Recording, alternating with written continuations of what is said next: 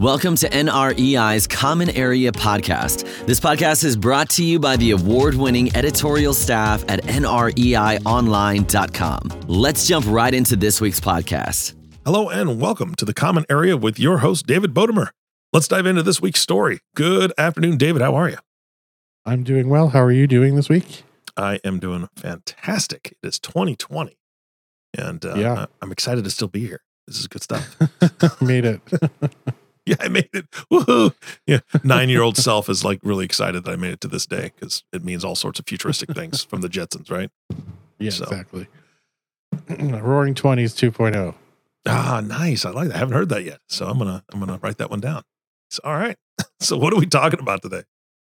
So today, basically, ever since President Trump has been elected, periodically we've done some surveys with our audience to gain some insights as to how commercial real estate pros feel about the president and his agenda, and specifically we also asked some specific questions around how they feel his presidency has affected the industry. We actually haven't done this with previous presidents, but one of the reasons we did it with Trump is because he originally came from the industry, so we thought it would be interesting to see how the industry he started with was going to view his presidency. So we've done this. I think this is the 6th time. We did it more often in the first couple of years, but it's actually been almost a year since the last time we actually queried our audience.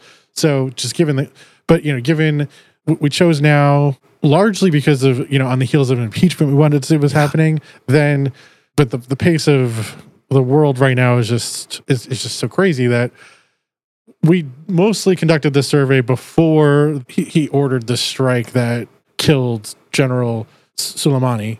Mm-hmm. So I think that's just important context because so we grabbed a picture of how people were feeling kind of end of December into early January and kind of just cut off before that event happened. So any changes in people's opinion based on that event are not captured in this survey. So I think that's just like important context. Gotcha. Yeah. And I find it interesting. You said it's been about a year or so. Looking back at maybe last January and February is when you ran your last one, if I'm not mistaken. And, right. And December was a really tough month financially for the market, at least. I mean, it was a quick down and quick up right around Christmas. And so people were kind of, wait a second, what are we going to do? And I know that kind of trickles over a bit into, the real estate area as well. So I'm really interested because just this entire last year, they've had an entire year to think about it. Then you get the impeachment stuff and all the things that go with that. Yeah. We're talking politics, Dave. Why are we doing this today? I'm just kidding. I'm ready. Let's go. So with all that, and then I think the other important piece of context for our surveys, we do ask people their political affiliations. Obviously we're not like a hardcore polling agency where we're doing specific samplings and all this. So we're relying on people to come back and answer us. But we get super high response rates whenever we do this. We got over 700 responses in just a couple of days. Of that, the average age of respondents is 56 and a half years old. So, and just over 40% identify as Republican, only 17% identify as Democrat. And then the other 40% or so identify as independents. Really? Yeah, so that's obviously a different profile than if you were just doing a general population or if you were trying to capture the electorate. So we're talking about the commercial real estate industry. That doesn't surprise me that much, just this industry that tends to be more Republican. And I think I would hazard to guess a lot of the people that identify as independents are lean Republican, if not identify as Republican. That's they were Republicans until Trump. Now they're like, I'm an independent. Yeah. We get it. Certainly, no judgment. Some of that happening in the world. So I think that's interesting context because, okay, this is a audience that skews Republican, definitely doesn't skew Democrat. I mean, fewer than 20%. Mm-hmm. I think then when you sort of see the approval ratings, it's like taking that into account. Yeah. Given that this is our audience, what we've found is that generally he has a positive approval rating in the industry. Higher than in the general, than what you'll see in any of the, approval polls that Gallup or anybody will do. In this current one, he had a net approval of, 48.5% approve of his performance, versus 44% that disapprove. So it's like a slight, 4 percentage point or so net approval rating. But I think what's the most interesting is like if we look back over time at the approval rating, the first two times we did this survey, which was like back in 2017, right after he took office, but important, and I think most importantly was before he got the tax reform bill pushed through, he had pretty low approval ratings even among this audience, below 30% approval, and then fairly high, 60%. Once the Tax Cut and Jobs Act got through, I think a lot of people in this industry were like, okay, that was the most important thing that we wanted to see him do. He got it done. There were some specific things in that bill that were very, that were good for commercial real estate. So ever since then, his approval rating, when we've asked, has been, over 40%, close to 50, and sometimes close to 50%. All right. So that's where we sit today.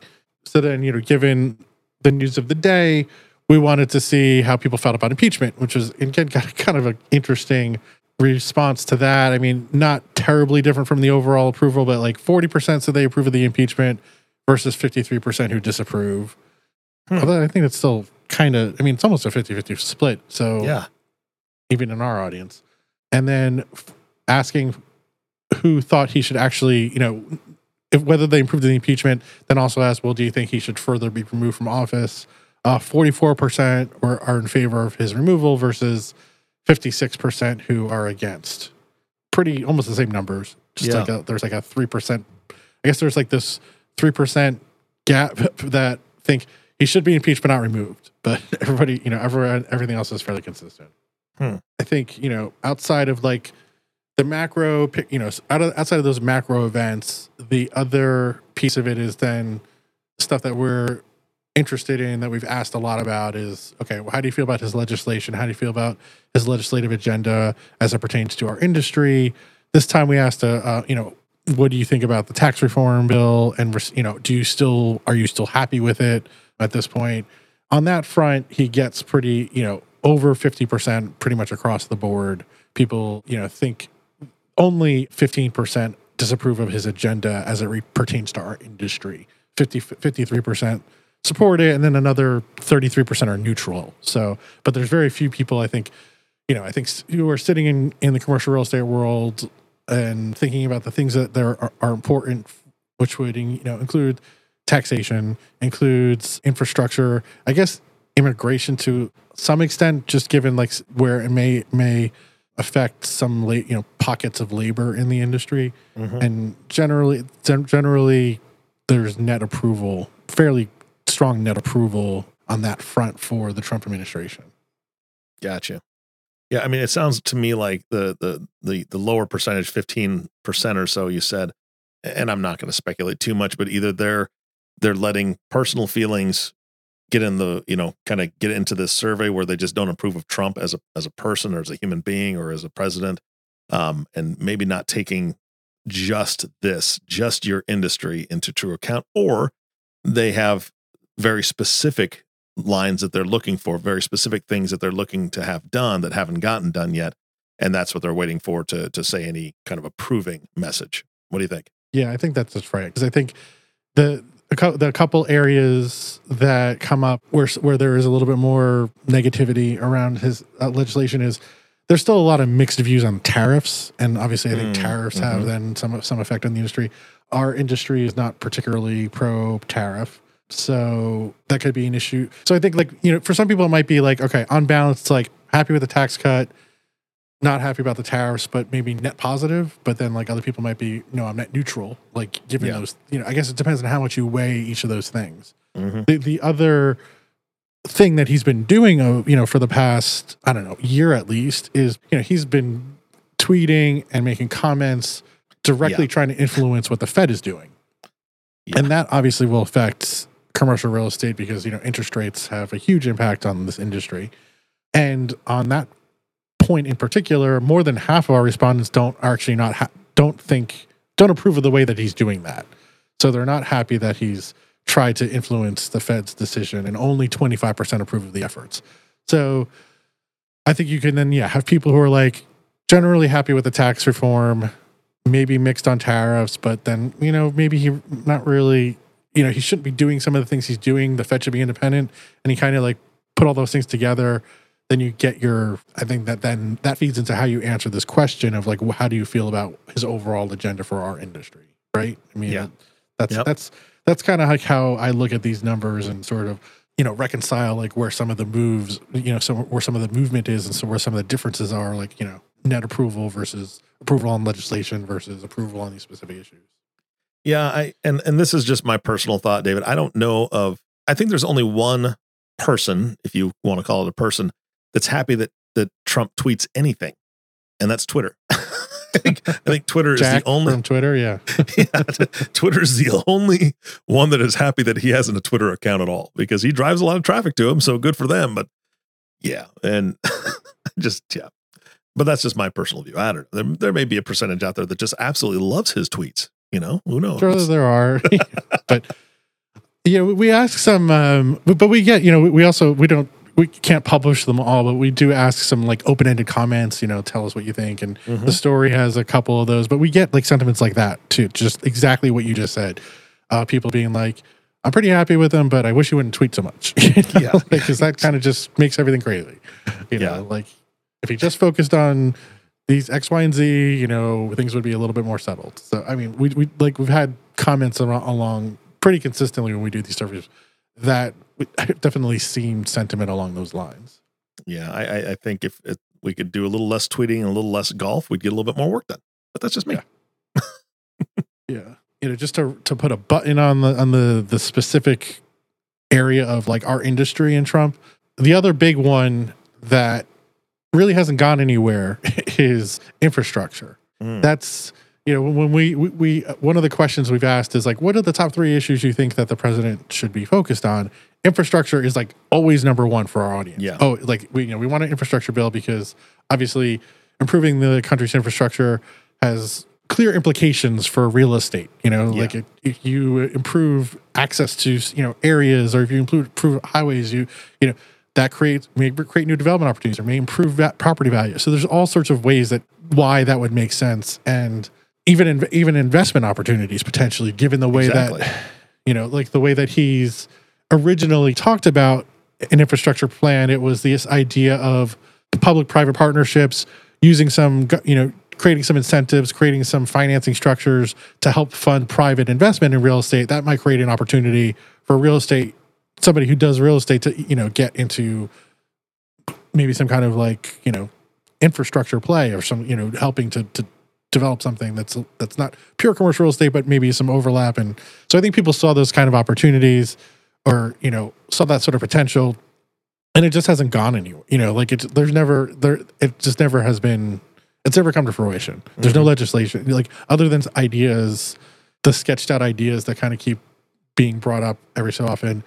There's no concrete legislation that's being worked on or making its way through Congress, so it just doesn't seem like that's going to get done. Yeah. Even though that for, you know, for our audience, that would be an important thing. Aside from that, I think then there's like a length. I'm not going to go through it, but like in the write up we did on this is fairly long, so if people go to, you know, nreionline.com per usual, they can find the story, and there's about a dozen charts with all of these data points and showing how the sentiments have shifted over time. I think one of the more interesting ones, it's like a giant graph, the one about which three issues are most important, because you could see on certain questions, like, you know, infrastructure is always important. So he's like always 60% to 70% of respondents saying that's important. Healthcare, pretty important.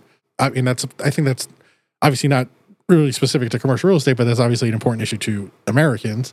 Just getting some kind of healthcare, you know, fixes into the system. Yeah. So that's up there. Then on some of these other questions, like there's been a lot of shifting over time. Tax reform started off pretty high, then tax reform got done. So obviously that's less important, but you know, still some people like want some more done there. But it went from being about 70% saying that's a top issue to about like 20% saying, and now it's an important issue. Flip side, you know, the people answering immigration has shifted. Like at one point it was barely anybody thought that was important. Then it kind of went up, and then it's kind of come back down again.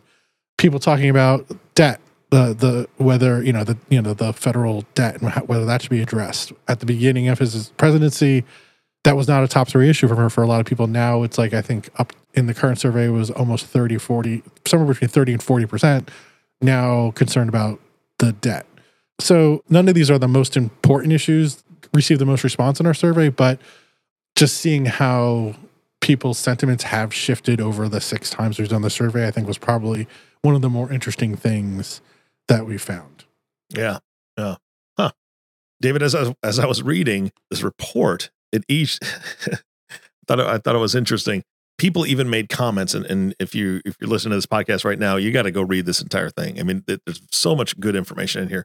But people actually made comments also about climate issues affecting real estate. And I never really thought about, sure, long term, if the planet dies off, yes, nobody needs a place to live, and then, you know, there's nobody around. So, but I think one of the quotes was along the lines of, his climate ignorance threatens us all. Like, wow, that's a really strong statement. But yeah. Do you see that when you are, you know, talking to your peers? Is there a lot of concern about him not addressing climate change or climate, anything to do with the climate when it comes to real estate itself? Do you really see that? You know, interestingly, I don't know how widespread it is, but I have heard there was a recent conference I was at, a fairly large investor was talking about how they're no longer like, they're not buying any property in Florida anymore. And they're also very hesitant about investing in Houston and New Orleans, several markets that are at the most risk of near-term effects from rising sea levels or intense weather events. Mm-hmm. So, at least, you know, I wouldn't say that I would think that that's a majority sentiment at this point in terms of how people are making decisions, but it's definitely in the market, and at least this one investor was, their investment thesis included factoring in which markets are most and least likely to be affected in the near term as to where they're going to buy property. In our survey, we didn't ask that as a specific issue. That's actually a good idea, I think, for if we, you know, do another one of these before the election, maybe to include a question about climate change. And I feel like it's like such a weird discussion in the U.S. because like in a lot of cases, like we're still stuck at this weird debate about whether or not it's happening. And mm-hmm. if you look at most other countries, that's not the debate. The debate is what to do about it, and basically how more market-based or state-based solutions, some mix of both, how fast do we need to move. I feel like in a lot of places, like the left side of the debate is, you know, we need to take drastic action. And then the right side is we can't affect the economy, you know, like yes, but we have to do so in a way that won't damage the long-term economic prospects of the country at the same time. Like that's kind of the stakes of the debate. And here we're not even having it like that way. We're having it as, we're still like, is it happening or not? So, but I think there are a lot of people that are, a lot of investors who are not, who don't think that it's, who know that it's a real thing. And mm-hmm. if not being vocal about it, at least they're trying to figure out how it's going to affect what they're doing with their capital. Well, we can start the whole conspiracy theory right here with finding out how much of California does Trump own that is on the east side of the San Andreas Fault, because sea levels rise, pressure on the tectonic plates. It's Superman all over again, right? Yeah, this is the premise of Superman 2. Exactly. Hello. You know, you let the sea levels rise to a point, it pushes the tectonic plate, the San Andreas Fault goes, everything to the west is underwater, and you got beachfront property everywhere. Right. I just think we need to look into that. Maybe that's where he's investing all his money. And that's, you know, he's the grand mastermind, because if you remember, Lex Luthor was also bald, right? He wore a toupee. Yes. And there's been rumors. I don't know if it's real or not. I'm not going to check that. Yeah, but Superman 2 is one of the most underrated real estate movies of all time. That's exactly it. That's everybody's homework now. Listening to this podcast, learn from Superman 2. So, or whichever. I mean, it actually is something we may want to get into for a future episode. Is it would be like the top 5 movies where commercial real estate is a big plot point. Yeah, like Twister, right? Twister's got to be in there.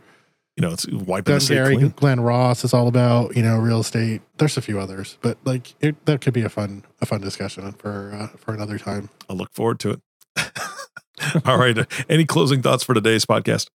Obviously, you know, politics stirs people's opinions, you know, so if If people have questions or comments about that story, people can leave comments on our site or shoot us, you know, shoot me an email, find us on Twitter, any of that, you know, any of that good stuff. Yeah. And if you're listening to this right now and you have a really good idea for us to do a podcast on instead of doing movie reviews, sure. Yeah. Email. Give us a suggestion. What do you want to learn about? What do you want us to discuss on the podcast that you can point to and that you can learn from? We'd love to entertain those ideas. So make sure you email those ideas in as well. David, thank you so much for your time today. This was fun. All right. Thank you. I never knew politics was going to be fun to talk about, but you know, learn something new every day. Again, everybody out there listening, thank you for listening to the Common Area Podcast with David Bodemer. If you have not subscribed to the podcast yet, please click the subscribe now button below. This way, when David comes out with a new podcast, it'll show up directly on your listening device. This makes it much easier to share these podcasts with your colleagues. Again, thanks so much for listening today. For everyone at NREI, this is Eric Johnson inviting you back in 2 weeks for all the stories that matter to you. And we'll talk to you soon. Thank you for listening to the Common Area Podcast. Click the subscribe button below to be notified when new episodes become available.